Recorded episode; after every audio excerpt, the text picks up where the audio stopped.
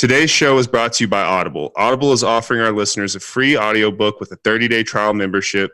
Just go to audibletrial.com slash SLM. Then you can browse the unmatched selection of audio programs, download a title for free, and start listening. It's that easy. Go to audibletrial.com slash SLM and get started now.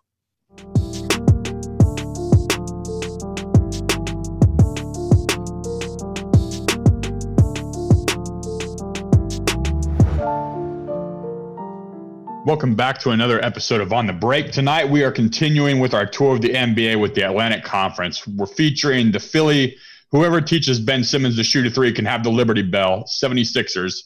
The Brooklyn, a flat earther and a Twitter warrior walk into the Barclays Center, Nets.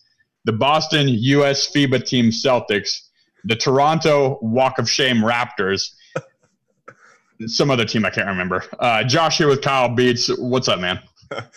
Yeah, the uh, very easily forgettable New York Knicks. Uh, oh yeah, I forgot about them. That's who it was. That that intro could take a while though, man. There's a lot of ways you could go with that one. the New York, uh, we haven't been we haven't been relevant since Spike Lee prom night. I don't know. Okay, I'll come up with something. I'll, I mean, I'll come up with something on the next time. The the relevancy of the New York Knicks in the '90s is kind of sad because they only made like one finals. I mean, it was very very irrelevant relevancy. So who's the, who are you taking in their prime? As a New York Knicks fan, Patrick Ewing or Carmelo Anthony? Carmelo Anthony. Patrick Ewing Carmelo? was on a much better team. Yeah, yeah, he had Charles Oakley, so it was kind of like the Twin Towers in there, right? Right, right. You had you had Starks. I mean, you had a you had a lot better of a team. Um, you had a way better coaching staff.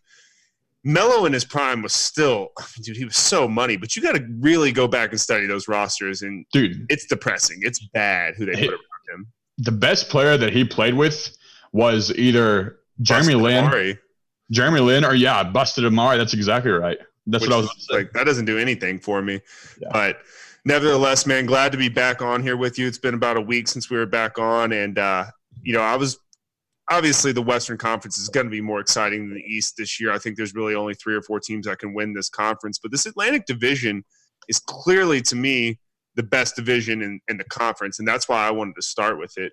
Uh, just kind of glancing at it, I mean, if you look at the other divisions in this conference, there's not really a division that has more than one good team. I mean, maybe the Central with Milwaukee and Indiana, but yeah, those they'll both be top four seeds, I think.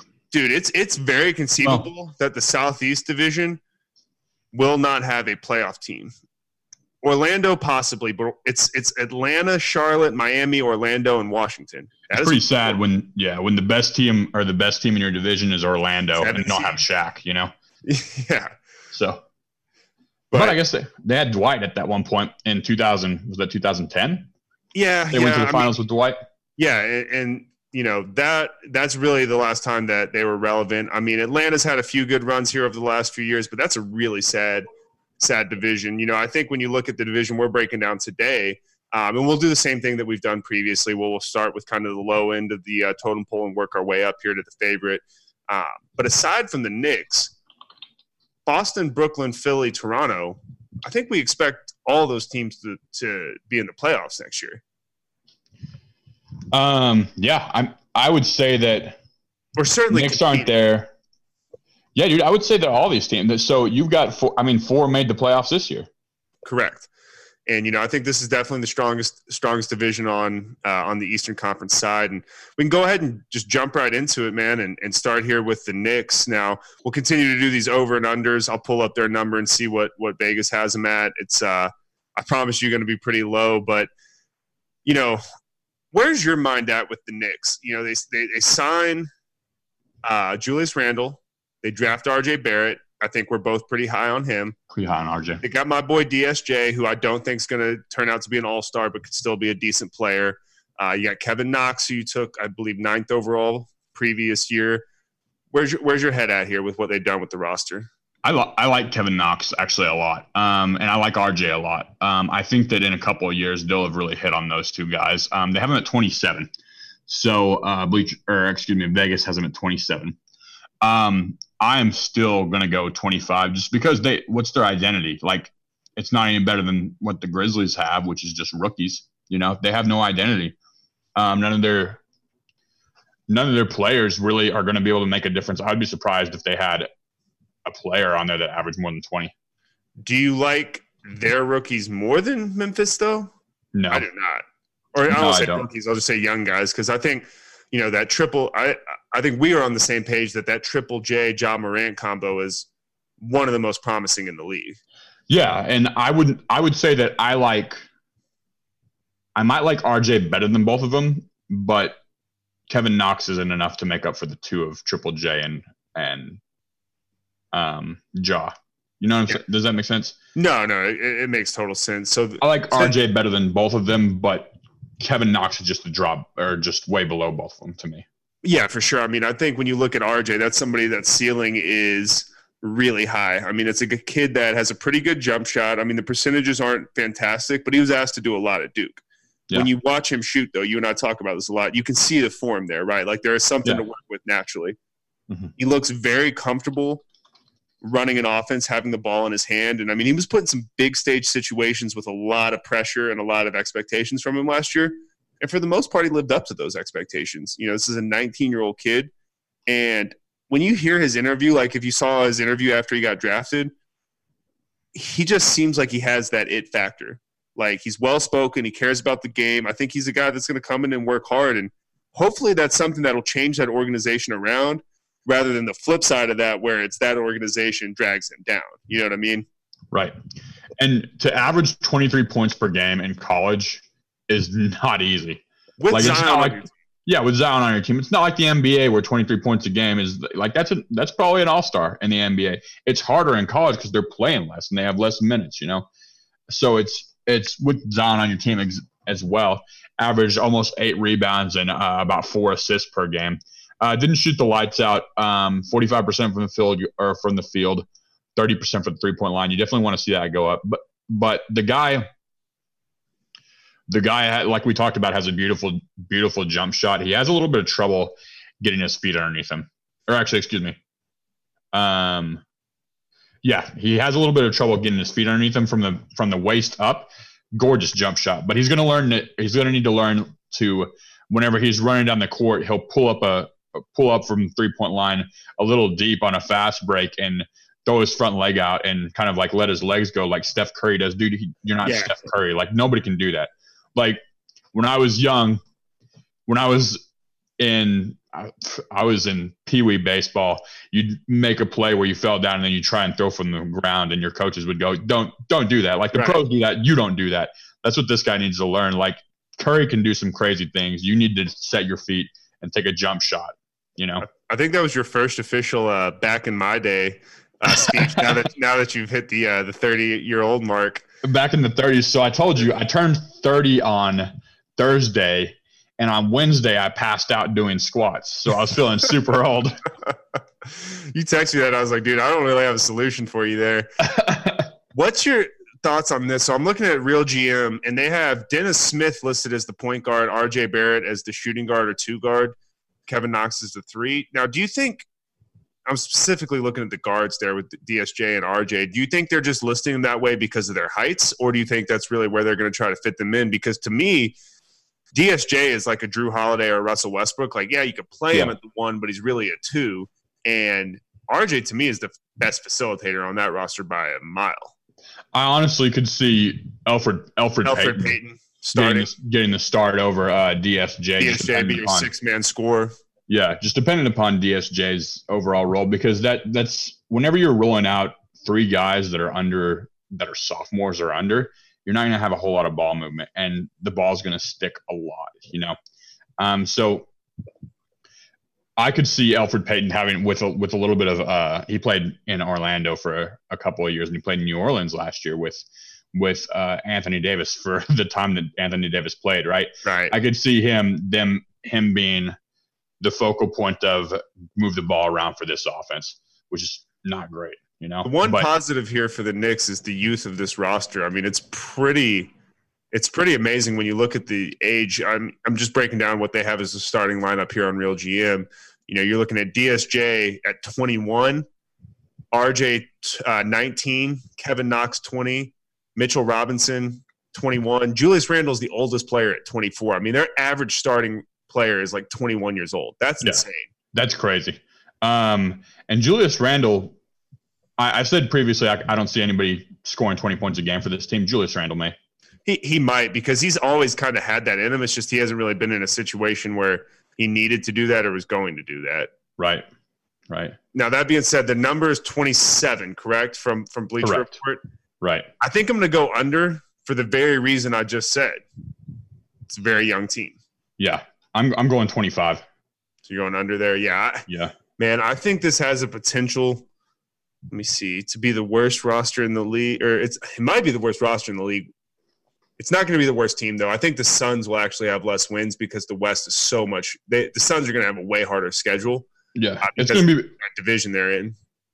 It's between them and the Hornets, I, I, would say, or the Cavs. Geez, there's a bunch of there's a couple of bad ones. Yeah, the Cavs are bad too. Yeah, you're right. But I mean, when is and I love Julius Randle. You know, I think he's a really, really, really above average player, not like a great player. Right. He's the best player on your team. You're not winning 30 games. Oh, for sure. If you want to get into the playoffs, Julius Randle can't be the second best player on your team. He can be the third best player on your team if you want to get into the playoffs. Uh, he could be the second best player on like an eight seed, but if you want to actually make some noise, yeah, he's a, he's a third or fourth option for sure. Yeah. So we'll both go under there. I don't think there's any surprises. Um, I think it's going to be a rough season for the Knicks, but if you're a Knicks fan, if you're hanging in there, uh, God bless you. I think you just got to be patient for what we just said. I mean, most most of your players are juniors in college, man. Yeah, you should be excited about RJ Barrett and Kevin Knox if you're. I agree, fan. and I mean you got Julius Randle for three years. Yeah, you know, on, on a decent deal, twenty one a year, so not not anything to uh, to sneeze at. My boy Taj Gibson and Marcus Morris in the rotation. It's going to be a long season for the Knicks, but uh, let's transition to some teams that may actually make some noise here in the Eastern Conference. Uh, I believe the Raptors would be up next if we're going in terms of low to high on win total. Is that correct? They do have the Raptors next in it at 45, and I was surprised by this, honestly. Um, Seems a little high, right? I was going to say I'm switching them in the Nets. Oh, okay. Because of the KD situation, right? Yeah, yeah. Obviously, KD's out, um, and the Raptors, dude, that's a good team. They they still have everybody. They returned everybody, right? They lost Kawhi. Correct, which obviously a pretty big right. deal, but it's a big deal. I mean, I don't Siakam. think Fred VanVleet is going to have you know the season or the the playoff run that he had, but Siakam is the X factor here. Go ahead. I don't want to stop you from from making your point. I think Siakam is the X factor though. No, it's all right. Um, yeah, I would I would say it's not even an X factor. I would wouldn't be surprised at all if he all started this year. Well, no, I guess that's what I'm saying. Like we know that kid's good. The X factor is does he kind of repeat the performance from last year, or does he take that leap to an All Star player? Which it's not going to be hard to make the All Star team at the forward in the East. Right, and people forget about how good Kyle Lowry is. Kyle Lowry's good. Like we we make I make fun of him a lot because he didn't show up in about three playoff years in a row. Yeah, um, I mean um, he pissed the bed notoriously in, in playoff games, and I think he's owned that. But he made some big plays in this run last season, and he's always been a good regular season player. He's a mm-hmm. really really high IQ guy because he's not an elite athlete. Yeah, that's exactly right. So last year, um, his scoring went down pretty significantly last year. I think he averaged right. like 14 and a half, but like nine or 10 assists. I mean, he was top three in the league in assists. And that's what you're kind of looking for out of him at this stage in his career, especially when you have a scorer like Siakam and some of these other players that are developing. And he hasn't had Serge Ibaka and Marc Gasol his whole career and guys like that that can still get buckets. Yeah, and he also is a is an elite uh, defender on on the defensive end too. So that's it. This team is going to be just as potent defensively. Um, they they brought in Rondae Hollis Jefferson and Stanley Johnson. Guys, yeah, two Arizona products that are just yep. lockdown defenders. You know, so and Stanley's been called the uh, the Kawhi killer.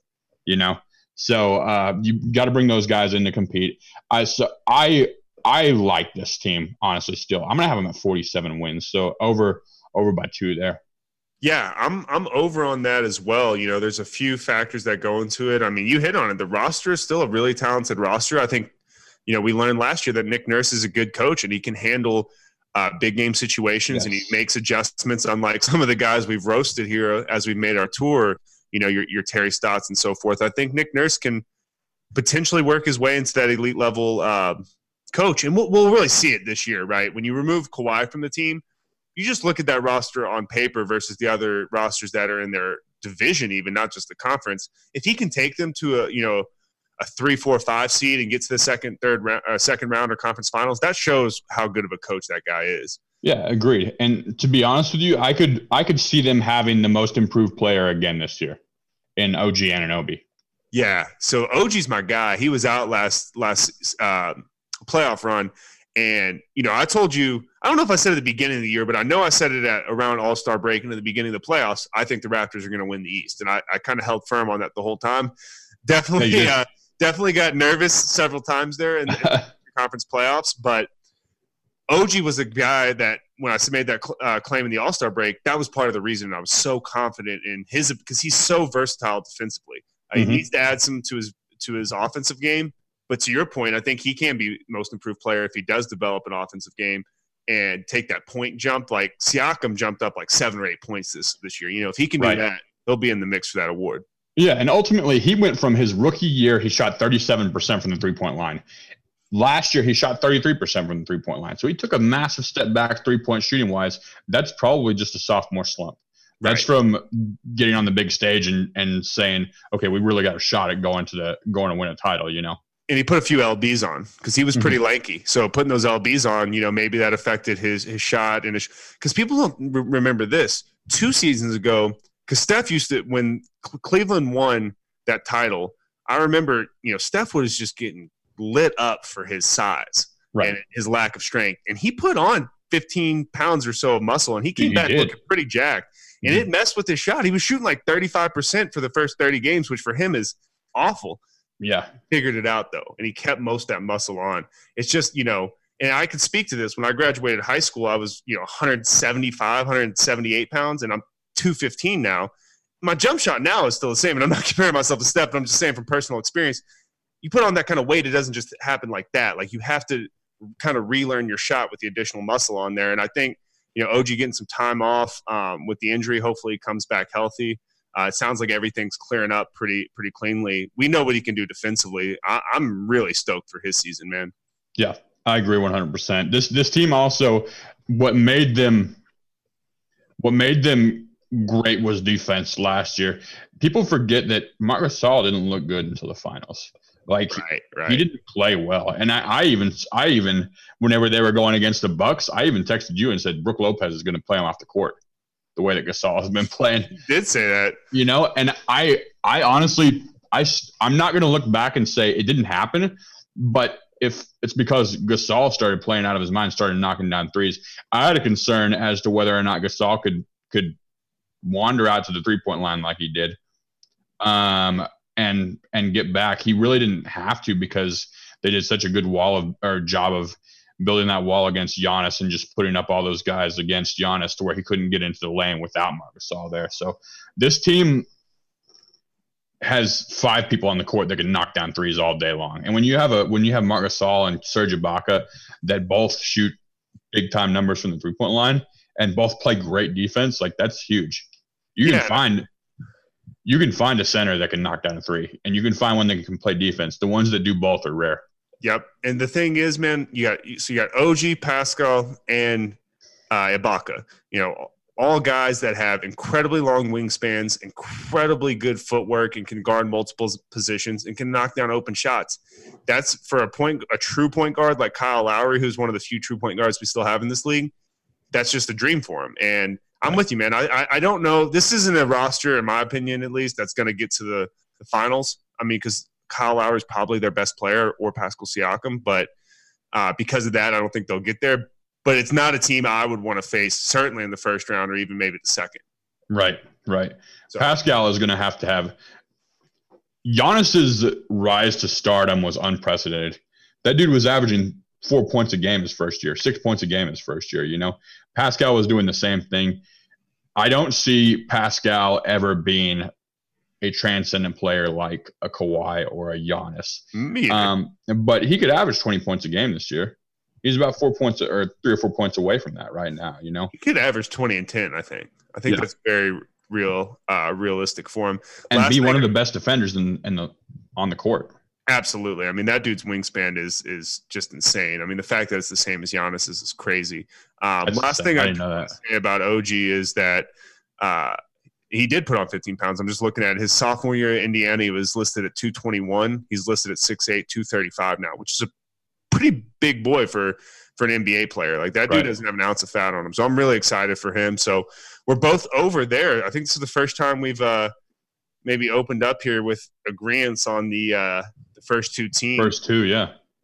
So we can transition over to the Nets now, which obviously had huge splashes in the offseason, uh, landing Kevin Durant and Kyrie Irving, which I certainly didn't see. I don't know if Josh saw it. Justin saw that a little more clearly than us. I thought the Knicks were certainly going to be the place, but you know, here we are going into next year. Unfortunately, Kevin Durant suffered the injury that he did, uh, but they're both Brooklyn Nets uh, to our surprise.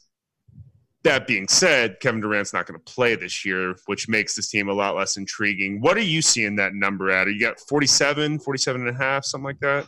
So yeah, it's at it's at 47. Um, that's what that's what Vegas has them at. Ultimately, are they better than they were last year right now? Slightly. The only change is D'Angelo Russell for Kyrie. Yes. And the difference between them two is D'Angelo is a really good player. Kyrie is an electric player. He, Kyrie is a great player. D'Angelo Russell is top 25. Kyrie's top 12 to me.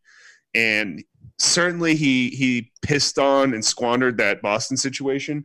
I really thought that situation was going to work out a lot better for him. And um, I was I was not a fan of his after he left Cleveland and the way he did, but I really just thought that was going to go a lot better than it did. That being said, coming into a fresh start here in Brooklyn.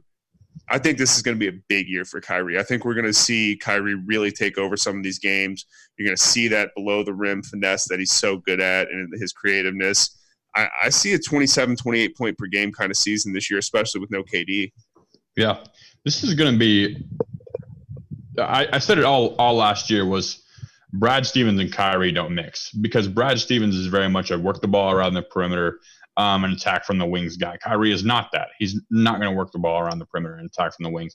He's going to ISO. He's the best ISO player in the game, maybe. You know. Um, yeah. So, uh, this is going to be better for Kyrie. D'Angelo Russell, he snuck into the um, to the All Star game because who was it that got hurt? Somebody got hurt last year, and he snuck in because it was Victor Oladipo got hurt, yep. and he got in because of that.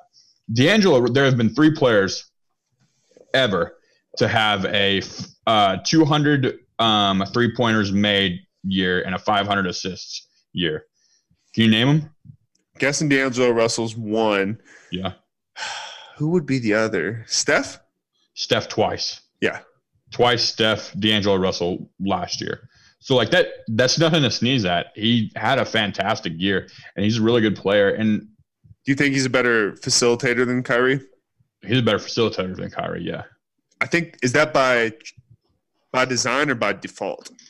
What do you mean? So I think Kyrie could be a better facilitator if he made that conscious decision. If Kyrie said, "I'm going to go out here and be the best point guard I can be to help my team win, regardless of how many points I sc- I'm going to score," because he's still going to get his. He's still going to get 20, 21. I think if Kyrie committed to being a better point guard, he absolutely is. I think he's better at everything than D'Angelo Russell, including defense when he wants to be, because neither of them are really good defensive players. Yeah, I mean, he had a good. Kyrie showed us what he could do defensively against Steph in the in the finals right. whenever Cleveland exactly. won. He exactly. shut him down for a couple of series, you know. Um, so uh, there's not an elite player in the league that I don't believe could be an elite defender. It's all about work ethic. You don't think that James Harden could go out and body people? He yeah. could, dude. He, he's fast as balls and he's strong too. You know. I hope Harden and Westbrook are listening. Yeah, yeah, that's exactly right. Uh, Westbrook could be an elite defender if he wanted to be. Uh, Steph actually probably couldn't. Steph would be the would be one of the only ones that I would say could not be an elite defender. Yeah, because I mean, I think we both get incredibly burnt out on the take of well, he led the league. He led the league in steals. You know, that's your favorite your favorite argument. Yeah. But it's like, well, yeah, I mean, because he just gambled because he has terrific on ball and help defenders. Mean, right. he has Klay Thompson and you know Draymond Green behind him, and insert Kevin Looney, JaVale McGee, whoever it's been in the yeah. past. So I mean, the year he led the league in steals, he had Bogut there that was banging on bigs, and he'd just come over beneath him and just pick the pocket every single time. But to the casual fan, that looks like Steph Curry is a hell of a defender. But for anybody that watches games or people that are you know deep dive into analytics, can see the analytics numbers are really bad defensively on Steph. Right, right. So Russell, Russell's a better. I do think that Russell could be um, a really good defender. He's he's got the size. So what you need to win, what you need to be elite in the NBA generally, unless you're Stephen Curry, is size, speed, and then to be generally the ability to shoot. And you can make up for those in any way that you want. Like Giannis can't shoot, right. but he's got so much size and speed that it doesn't matter, right? But he takes um, two steps from 30 feet that he does a finger roll. Yeah, exactly. So uh, D'Angelo Russell has all three of them. You know, so he could he could be fantastic at some point. He's a pretty big point guard, I guess, and he's he's got a pretty good build. But yeah. we'll, we'll see. I mean, we'll see this year because I mean it's going to be him and Steph in the backcourt. So you know he's going to have to guard the best guard on the other team because it ain't going to be Steph at 32 or whatever he's going to be this year. Right, right, and like we've talked about, old. right, and like we've talked about, is they're going to take a step back defensively, and probably offensively too. I don't know maybe it's, going to be better. It's like weird to see how it's going to work. Like there's less offensive talent, but I don't know if the I, they may score the same amount of points though because yeah. flow better. You know. Yeah, I, obviously, obviously Kevin Durant leaving is a big deal, but um, I was gonna I was just referring to with Klay on the court instead of D'Angelo Russell. Yeah, yeah, that's true. Once you bring him back, then it's pretty pretty level. But let's look at the rest of this Nets roster, man. So you got uh, Caris LeVert at the two, who I'm really high on. I think almost all starred last year. I think me, you, and Justin are all higher on him than the than the casual fan for sure. Uh, what that does, though, is that gives you the ability to bring Spencer Dinwiddie off the bench, who I think is probably the second best player on this roster. Dude, yeah, uh, he might be, he might compete for the rookie uh, or six man of the year this year. Right, right, because he's definitely a starter on half the teams in the league. It's just the way it shakes out. He's a six-five guy. I mean, he's not going to play the three, so you got to kind of slide him. You got Joe Harris sitting there at the three, who certainly a defensive liability. I mean, that guy looks like me trying to guard people out there. He's the best three point shooter in the league, not named led the league Curry. in threes. Right. He led the league in three point shooting last year. He won the three point contest. Kid can get buckets. Um, I'll be honest, I don't know a damn thing about who's playing the four for them. Uh, uh, Rodions Kurucs. Uh, not not very uh, up to date on him, but I believe he's a rookie from Latvia or maybe a second year guy. So yeah, he's a second year guy. So I would go, go ahead. ahead. I'm sorry. I was going to say that looks like you know a potential red flag, but in fairness to that man, I haven't watched any tape on him. Taurean Prince will play the four. Taurean um, Prince, I was getting ready. I had a note on that. It's like I'm looking on Real GM. He's at the backup three as a rotation player. That guy is just a hell of an athlete. Yeah, they're gonna run a they're going to run a rotation. I would, or at least this is what I would do if I was them. I would run a rotation of four, five, um, Jarrett Allen, uh, DeAndre Jordan, Taurean Prince, with Taurean Prince never touching the five position. Right, right. Taurean's too too slight. I think he's only about 225 pounds, but yeah, and he's yeah, he's kind of a poor man's Montrezl Harrell, in my opinion. Yeah. I mean, that's kind of the he plays the same style of ball. Um, I remember watching him in college too. he played in the Big 12, but he was a, a hell of a player. Um, I like I like this front court I think a little bit more than most people do. I'm high. I'm really high on Taurean Prince, and then Jarrett Allen is a solid backup center to an aging DeAndre Jordan. You know, two guys with good wingspan, pretty big bodies. You know, Jarrett Allen's 250 pound guy that can go get boards. He's like seven seven with the fro. I mean, uh, you got to like that. But great, great rim protector. Great, well. great rim protector. Exactly. But uh, don't you think that if most people just look at this front court on paper, they say, "eh, that doesn't do much for me." That's because most people don't look at defense. That's a really strong defensive front court, you know. Right. Um, but I but I agree with you. Yeah, yeah, but I agree with you, man. Like I agree with you in that that's not a sexy front court. Like it's not like you're rolling out Giannis or like somebody that can. These guys can't spread the floor either. Is an issue that they're going to run into with um, from the from the front court. Um, is none of them can none of them can shoot deep or shoot three, but they are all going to defend really well and they're all going to protect the rim. Yeah, that might be a little bit of an issue on a pick and roll too, because I mean, an aging DeAndre, um, some yeah, not all these guys can really get out in front of uh, guys 20 feet from the basket. So that'll be interesting to see how they handle it defensively. Um, I'm not overly optimistic about this team's defensive ability, even though they have a few guys uh, that could play. You're also throwing a lot together here where Kyrie, Taurean, uh, Prince, and DeAndre weren't on the team last year, so you're kind of hoping a lot of this falls into place. Right.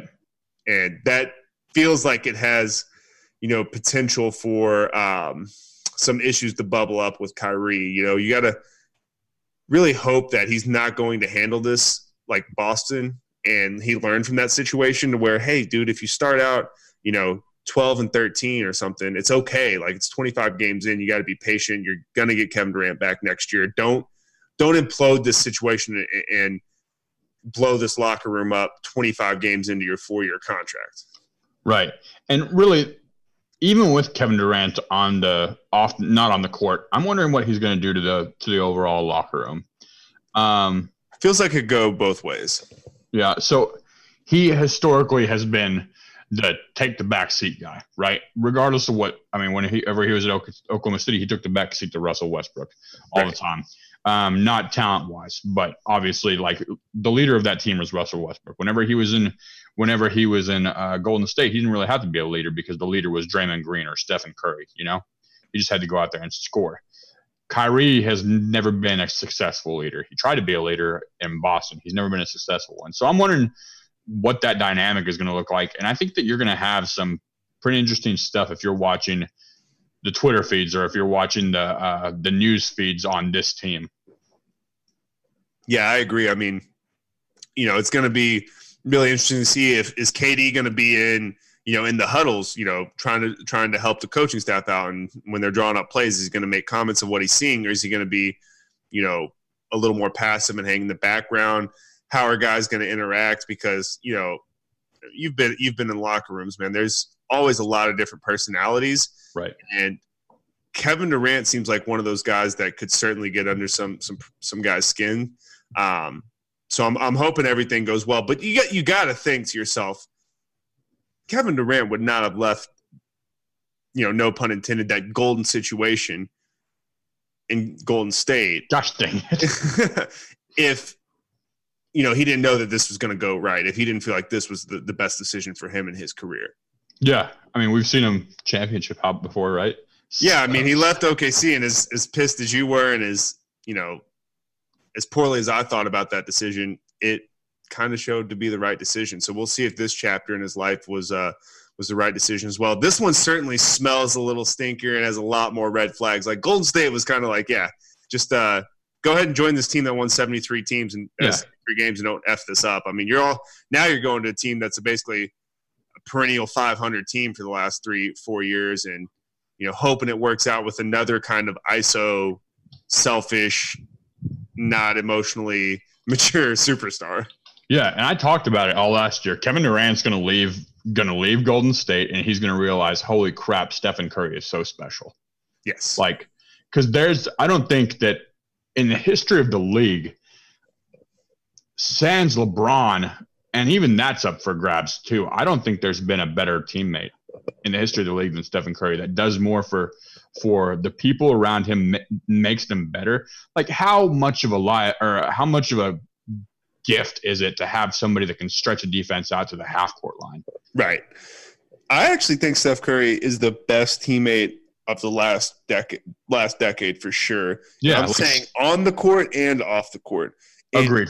Prior to 2018, even I would have said it was LeBron James, but the way that he's handled on the court and off the court issues, his final season in Cleveland, last year in LA, you know, certainly makes me think less of him as a teammate.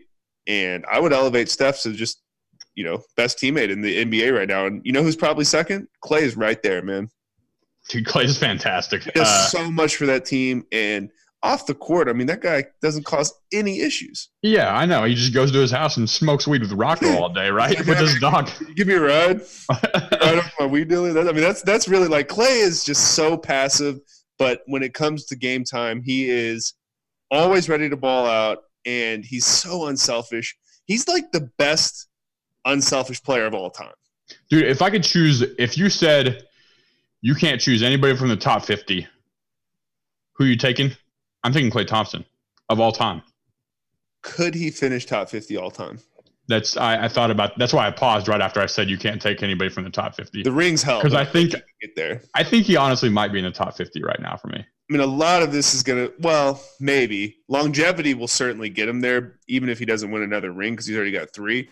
Uh, but that being said, we got to see how he bounces back from this ACL. And if there's anybody I trust to put in the work and bounce back and be good to go, it's Klay, But I also think Klay will lie and tell doctors he's good when it's like right. that thing's hanging on by a, a, you know just barely hanging on, man. So yeah. that is that is a risk. I'm scared that if he comes back in March, he's going to be rushing himself his, himself back and telling doctors, "No, no, I'm good, I'm good." But you know, really, we don't know what's going on in there. I agree with that. Let me flip this by you since we're on that that topic. This is what I like about our our podcast. Just in case you listeners don't know, we don't go over anything before the before the show. We just get on here and talk. We kind of have like a little like this is what we're gonna do, but we don't we don't talk about anything before the show. So these are all just opinion. It's pretty much a freestyle, man. Yeah, exactly. So whenever I say stuff like Larry Bird played with Bill Russell, you know you know it's real, right?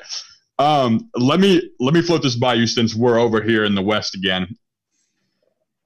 I would want to agree with you in regards to Steph Curry over LeBron James, the best teammate over the past 10 years. I'm going to wait until this year to see what Steph feels like when he loses after he's had a taste cool. of win. Fair. And, and James, what LeBron does with AD in this new roster. Yeah, yeah. And I actually, to, to be honest with you, I, I don't care what he does as much as I care about what Steph does because Steph okay. has never tasted losing. True. Not since he was True. not since he was great. And the moment that he went into MVP mode, he's been he's never tasted losing. LeBron James was great on a losing team. Stephen Curry was never great on a losing team. Yes. LeBron James has been great on a losing team for most of his career, you know. That's a great point. Yeah, I think LeBron has certainly dealt with more adversity than Steph, whether that some of that was brought on by himself or not. But being on bad teams, you know, being on a team from a city you're essentially from, um, and having all that pressure on your shoulders, you know, making that decision and dealing with, uh, you know, going to Miami and dealing with the repercussions there. He's had to deal with a lot more adversity and been a great teammate through all of that for the most part, except you know these last 18 months or whatever. So I think it's a great point. You know, if they come out and they struggle, how is Steph going to react to that? I have a lot of faith in him reacting positively, though. Quite frankly. Yeah, he. I mean, I. If I would say that anybody react positively, positively would be him. He also, since we're on the topic of leadership, the reason why I think everybody hated Kobe and Kobe led so heavily is because he was an old man in a young person's mindset. Right. You know what I'm 100%. saying? He like LeBron James is seeing all these rookies that have all the talent in the world and are screwing around and he's getting pissed off like in the Lakers last year. Like he's getting mad because of that. Kobe was that from the moment that he was walked into the league, you know? Right. Kobe was watching all these guys like Shaq, dude, like he was pissed at Shaq when he was like 22. I know. They weren't even on the same team and he was pissed at Shaq, you know? um, so Kobe was was put into the bad light because he was so much more he had the mindset of he was of being mature when he wasn't mature and didn't know how to handle it yet. Right? Right. Good point. He was a freaking fantastic, fantastic leader and teammate when he played with Pau. Like yes. if you go back and yes. watch those, and that's because he had matured into okay, this is what I need to not do whenever I'm mad at these guys. He had matured into that because he had years built on his life. His ideas of how people were working didn't change at all. It just all that changed was his ability to deal with them. Yep, and him and Pau, I think, had a great mutual respect for one another, and they understood each other's roles, and uh, that was a big part of that. And really, even Lamar Odom and Metta World Peace to a to a lesser degree. Um, right. Reining back in here to the uh, Brooklyn Nets real quick before we do our over unders. The l- last point I want to make: Can we please stop referring to Kyrie Irving, Kevin Durant, and DeAndre Jordan as the Nets' big three. That's a big two and a quarter because DeAndre Jordan is a is a shadow of himself. Yeah, dude, that guy is uh he's Trust not me. what he was in in uh, LA for sure. Yeah, I mean, we got to watch him in the Mavs last year. I mean, is he still a you know a decent starting center in the NBA? Yes, but he's not. He's not an all star. He's not a big three. Uh, candidate. So just want to get that out of the way. Dude, uh, honestly, like who's referring to them as a big three right now? That was the initial reaction. Team, I think it's settled down a little bit. Really, looking at that team right now, it's a big one and a half, and that's all like that's that's like seventy five percent Kyrie and seventy five percent DeAndre Jordan because I don't know what Kyrie's going to be like. Kyrie's a question mark. Like I don't care how much talent he has, he's a question mark. Here's here's my big prediction: is um, Kyrie will lead the Eastern Conference in scoring next year. Wow. Over, over Giannis? Over Giannis. Definitely over, ben, one of the 76ers. Over Ben Simmons? Yes. I disagree. Very confident in that. Ben, Ben's going to average 45. um, it's just all three pointers too. He's not, all he's going to do. How crazy would that be? So the number's 47 from Vegas. So that would have them what at 47 and 35 and shoot in the East. That's probably sliding you into the fourth or fifth seed. Um, I'm under that number for a lot of the reasons you said. We don't know what we're going to see out of Kyrie. Obviously, KD's not going to be on the court, and we don't know how this roster is going to mesh together. Even though I think there's some good individual talent on there, I'll, I'll, I'll go under and I think actually more by a more substantial amount than some of these. I'll say maybe 44 wins. Okay, I've got 45. I'm just going to swap them and the Raptors. Take the Raptors and kick them up to 47. Take the Nets and kick them down to 45. Okay, so you're under on that as well, man. Yeah. We're we're seeing this division uh, a little a little more similarly, which is good. I mean, we had a lot of dis, uh, disagreements in the Western Conference, but you know, I think the, more question marks in the Western Conference, honestly. Way yeah, more. I mean, you have like seven teams that you could scramble through one through seven, really. And right. Like, in in a universe, I see this team finishing one, and in this universe, I see this team finishing one. I mean, you could do that for days in the Western Conference.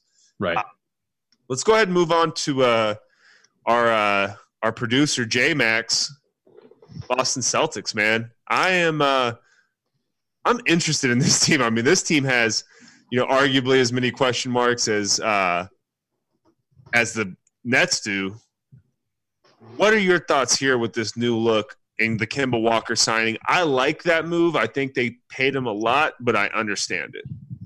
I like I like Kemba better for that team than I do Kyrie. Yes, even though he's a less talented player. Yeah, and, and going in with Kyrie going in, it was this team was supposed to win the Eastern Conference Finals and go to the go to the finals, right? Yep. So that was honestly before Giannis turned into the second coming of Shaq, but a better passer. but um, I like Kemba better because he's going to be. Do what? I yeah, Giannis has to do Shazam. In be like the Greece version. Yeah.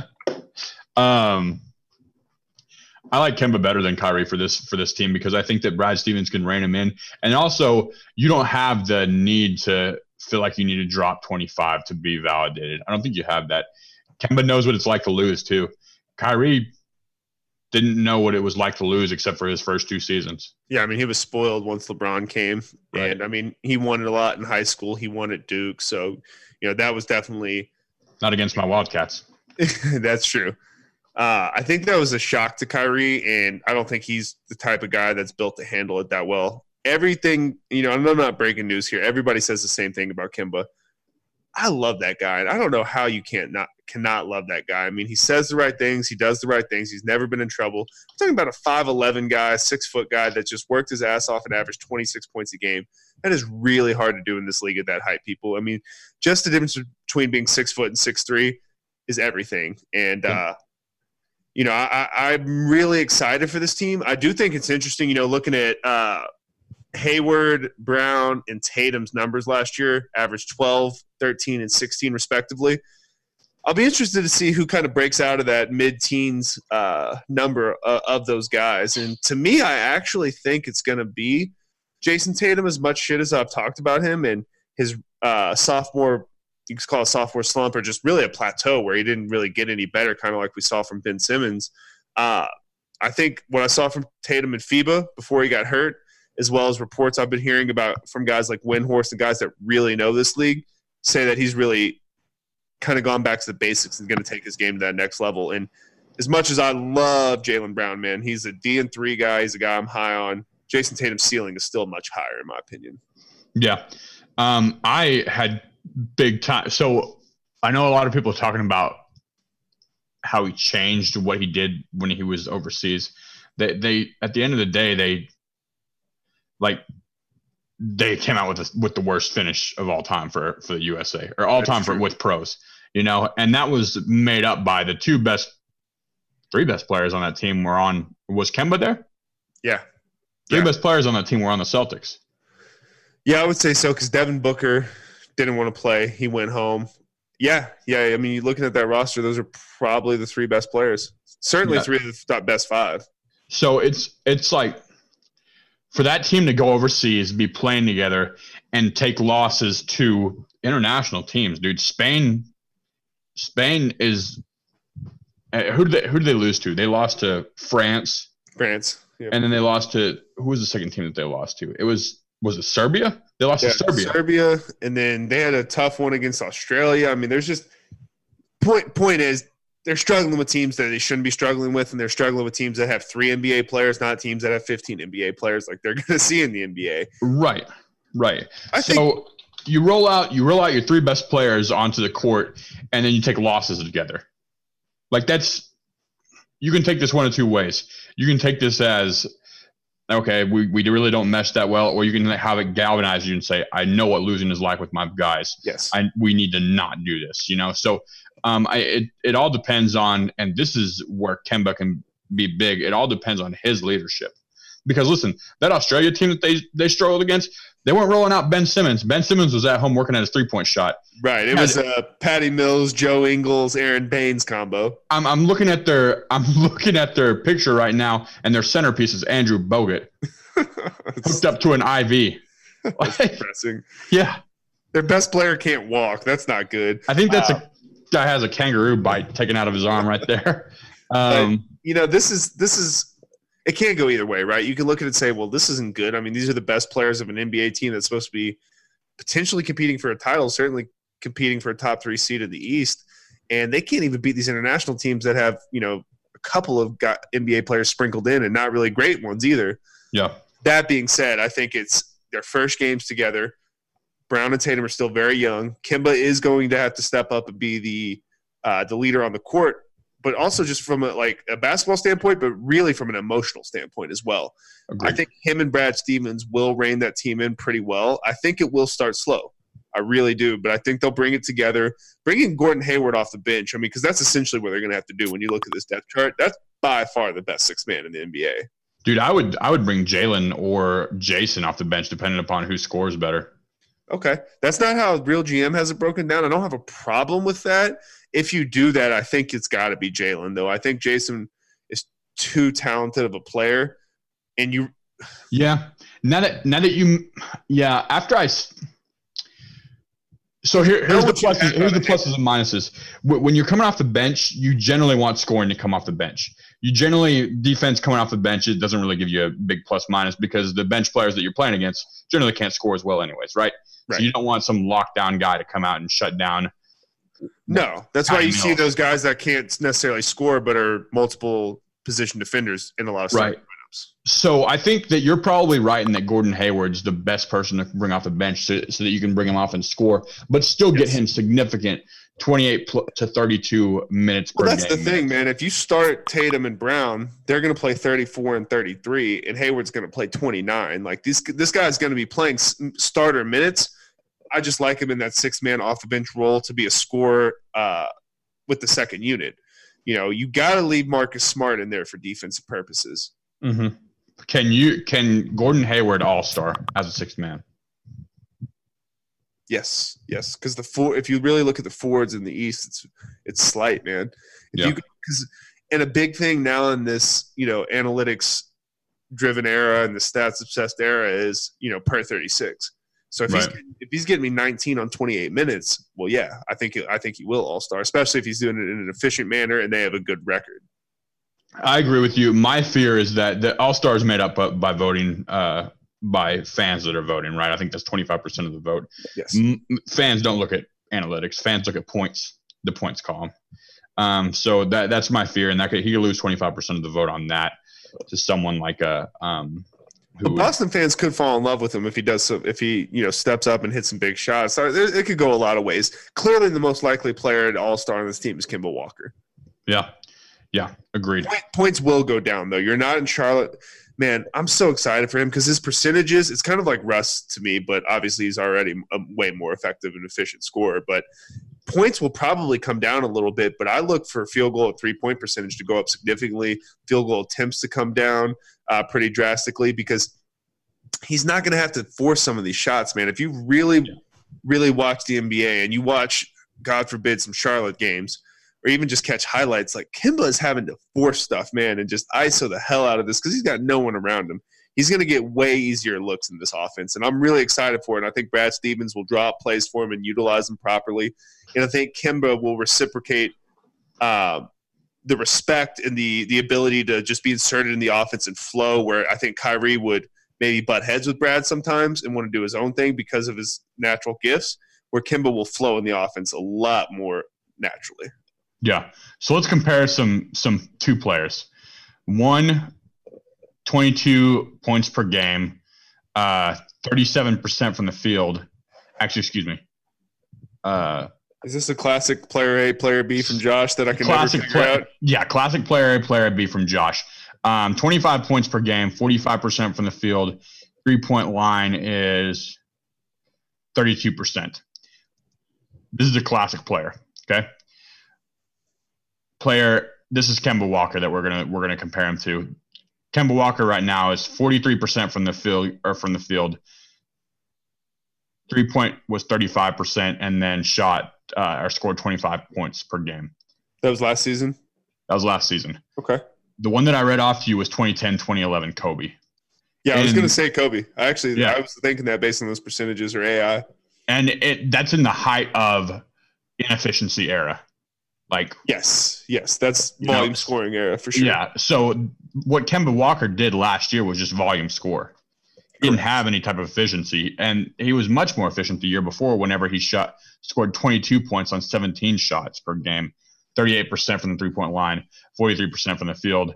A lot of that from the field is just taking so. He's the taking why it's so bad low. shots, man. Taking bad shots, and he's also taking uh, half of his shots are from the three point line. Yeah, that's tough. I mean, your field goal percentage is going to be low. That that being said, those percentages have to come up in Stevenson's offense. Maybe the three point doesn't come up that much. Like 35, 36 is still, you know, slightly above average. I don't see him shooting 43% from the field this year. I think that number is actually going to be closer to 50. Do you think he could compete for a 50 40 90 season? Where's his free throw at? Free throws 84. Nah. So 50 40 season. Yes. Yeah. But it probably won't be with more than 20 or 21 points a game. Okay. That's fair. Yeah, I, I agree with that. I don't think you can do a 50, 40, 90 at 30 like Steph Curry can. You know? Right, right. You know what's funny about this team is we talked about it. The Knicks don't have a damn player that can average 20. I mean, maybe Julius Randle. This team legitimately can have three players average 20 pretty easily. Yeah, depending upon Jaylen Brown.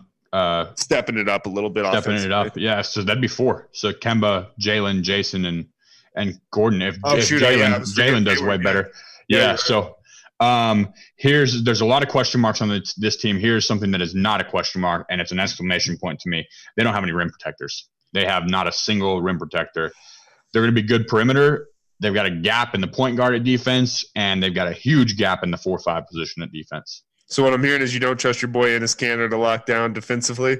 Uh, no, I do not. Probably a good call. Yeah, yeah. I mean losing Al Horford, I, I can't believe it's ta- taken us this long to get to it. That is a absolutely enormous loss. People do not understand how good of a defensive player he is, how intelligent of a basketball player Al Horford is, how good of a leader he is as far as veteran leadership in the locker room.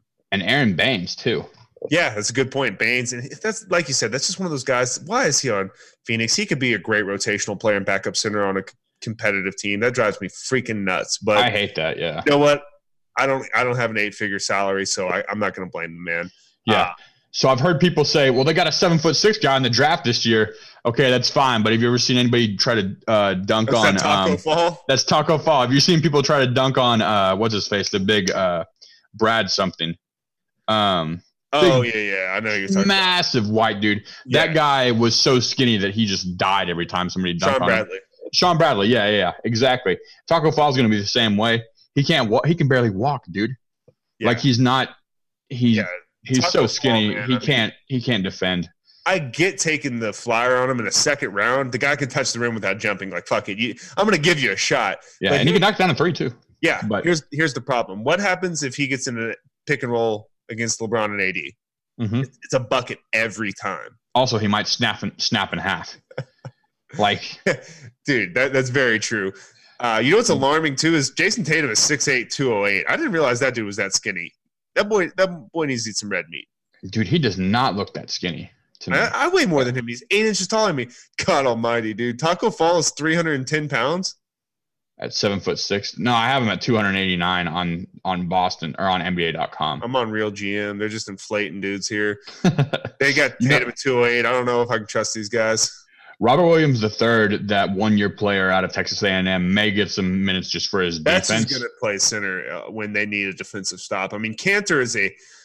I mean, we, you and I are so high on him as far as his offensive rebounding ability, or just his rebounding ability in general. But and his scoring ability, dude. Particularly his offensive rebounding, and it's just he's he's actually got like a low post game, and he can hit the mid range too. But he's got like a genuine low post game that's very rare.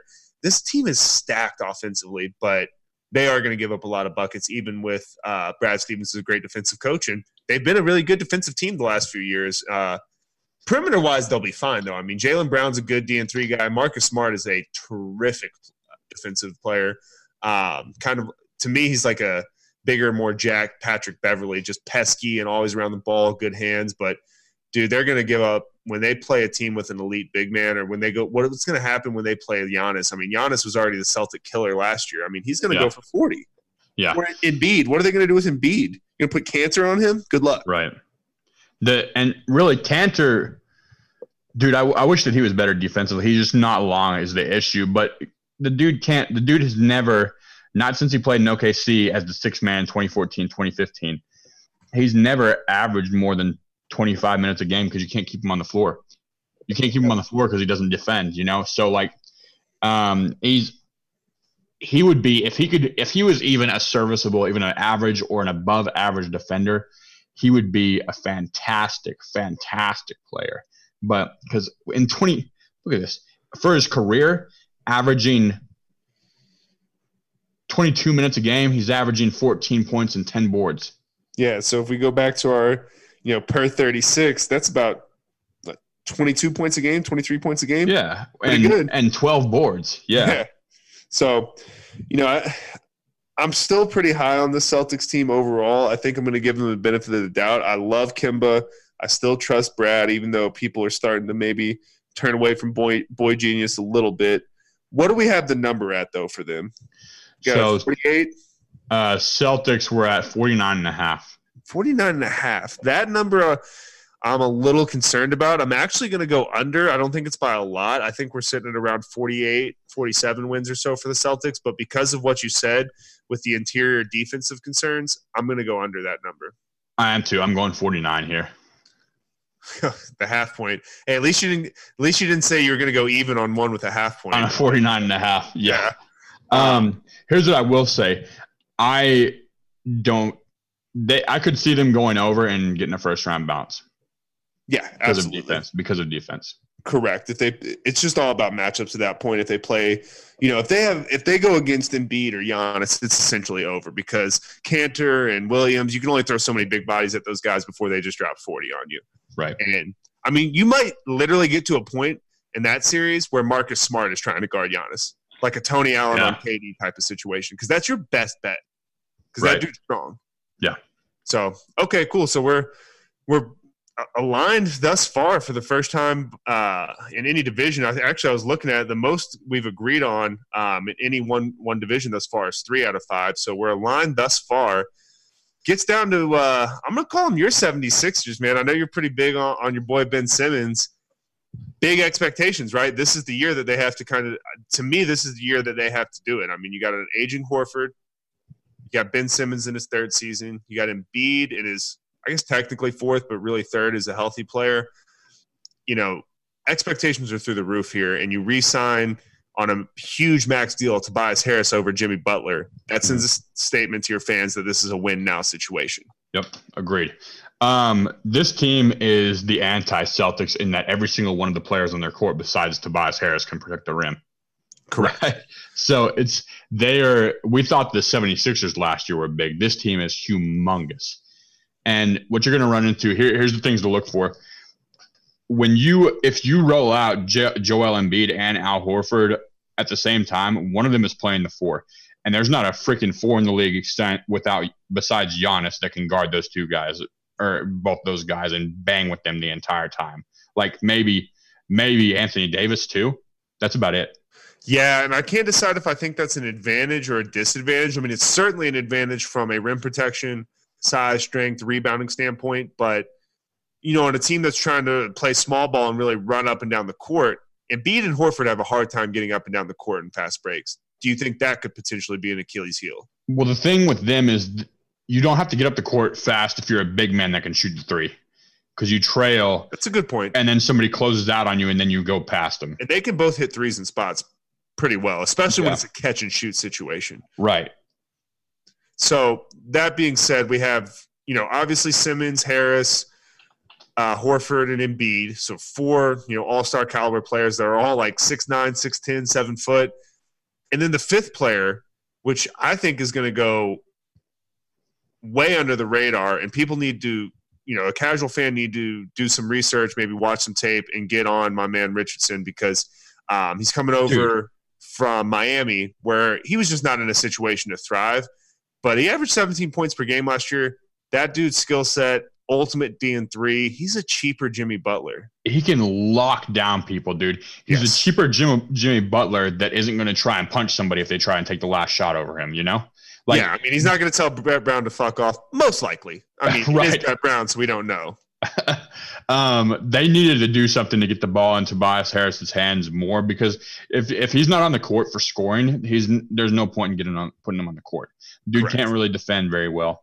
Um, but this is what the, this is what their starting five could look like: six ten Ben Simmons, six foot nine Tobias Harris. How tall is Josh Josh Richardson? Six foot eight. Six six. Six, six, six seven. Six six Josh six seven Josh Harris at the three point line or at the three. Al Horford seven foot at the four. Joel Embiid seven foot two, seven foot even at the five. That's humongous. That's, That's huge. And you're not and what's crazy is maybe the best defender out of that group is the smallest dude. Yeah, if you're talking about on ball locking up, I really like Simmons' versatility. Um, as much shit as I give you, I think he's an incredibly versatile defender. Right. Uh, yeah, I mean they're gonna they're gonna cause issues for people. It's just gonna be interesting to see because something's got to give, right? It's either gonna be the big, strong, dominant guys are gonna take over and hold you to 87 in this era where people are scoring 110, or it's going to go the other way where the quick the quick guys go around the big guys, and and you know if that does happen though, I absolutely think they make adjustments to you know bring Horford off the bench, uh, working working somebody else from their current rotation uh, as their starter. Yeah. Um, the other thing about the Josh Richardson trade is Jimmy Butler doesn't shoot great on catch and shoots. He shoots great on Joel pull-ups. That's where Correct. he gets his money. He doesn't shoot great on the Ben Simmons driving to the rack and kicking it out to him. Right. He almost waits for that closeout and tries to blow by.